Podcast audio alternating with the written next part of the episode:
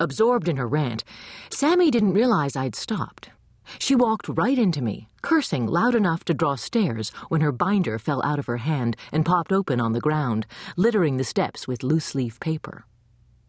I could use a little notice next time you plan on zoning out, Faith, she snapped, bending to gather up her notes.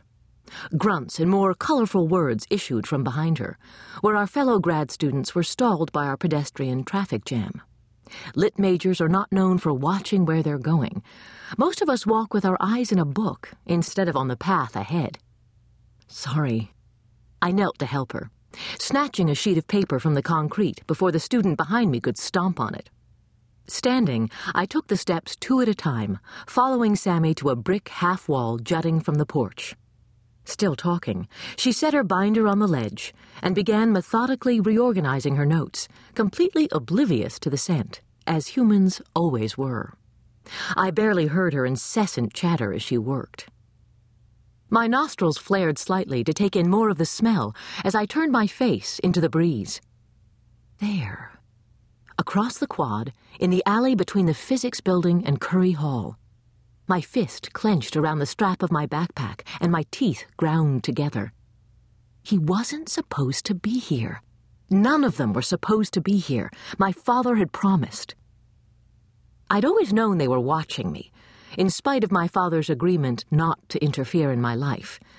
On occasion, I'd spot a too bright eye in the crowd at a football game, or notice a familiar profile in line at the food court and rarely, only twice before in five years, I caught a distinctive scent on the air, like the taste of my childhood, sweet and familiar, but with a bitter aftertaste. The smell was faint and tauntingly intimate, and completely unwelcome. They were subtle, all those glimpses, those hints that my life wasn't as private as we all pretended. Daddy's spies faded silently into crowds and shadows because they wanted to be seen no more than I wanted to see them. But this one was different. He wanted me to see him. Even worse, he wasn't one of Daddy's.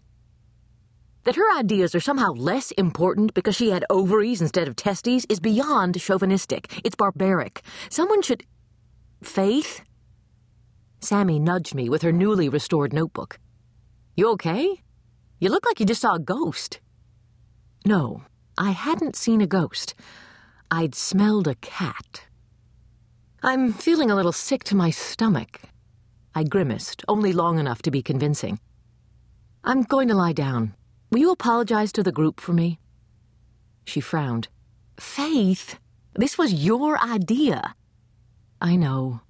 I nodded, thinking of the four other MA candidates already gathered around their copies of Love's Labour's Lost in the library.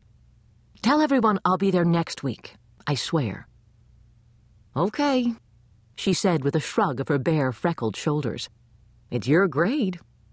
Seconds later, Sammy was just another denim clad student on the sidewalk, completely oblivious to what lurked in the late evening shadows thirty yards away. I left the concrete path to cut across the quad, struggling to keep anger from showing on my face. Several feet from the sidewalk, I stepped on my shoelace, giving myself time to come up with a plan of action as I retied it. Kneeling, I kept one eye on the alley, watching for a glimpse of the trespasser. This wasn't supposed to happen.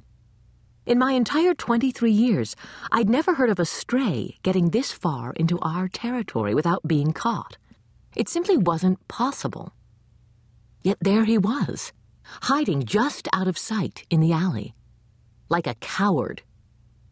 I could have called my father to report the intruder. I probably should have called him so he could send the designated spy of the day to take care of the problem. But calling would necessitate speaking to my father, which I made a point to avoid at all costs. My only other course of action was to scare the stray off on my own then dutifully report the incident the next time I caught one of the guys watching me. No big deal. Strays were loners, and typically as skittish as deer when confronted. They always ran from pride cats, because we always worked in pairs, at the very least. Except for me. But the stray wouldn't know I had no backup. Hell, I probably did have backup. Thanks to my father's paranoia, I was never really alone.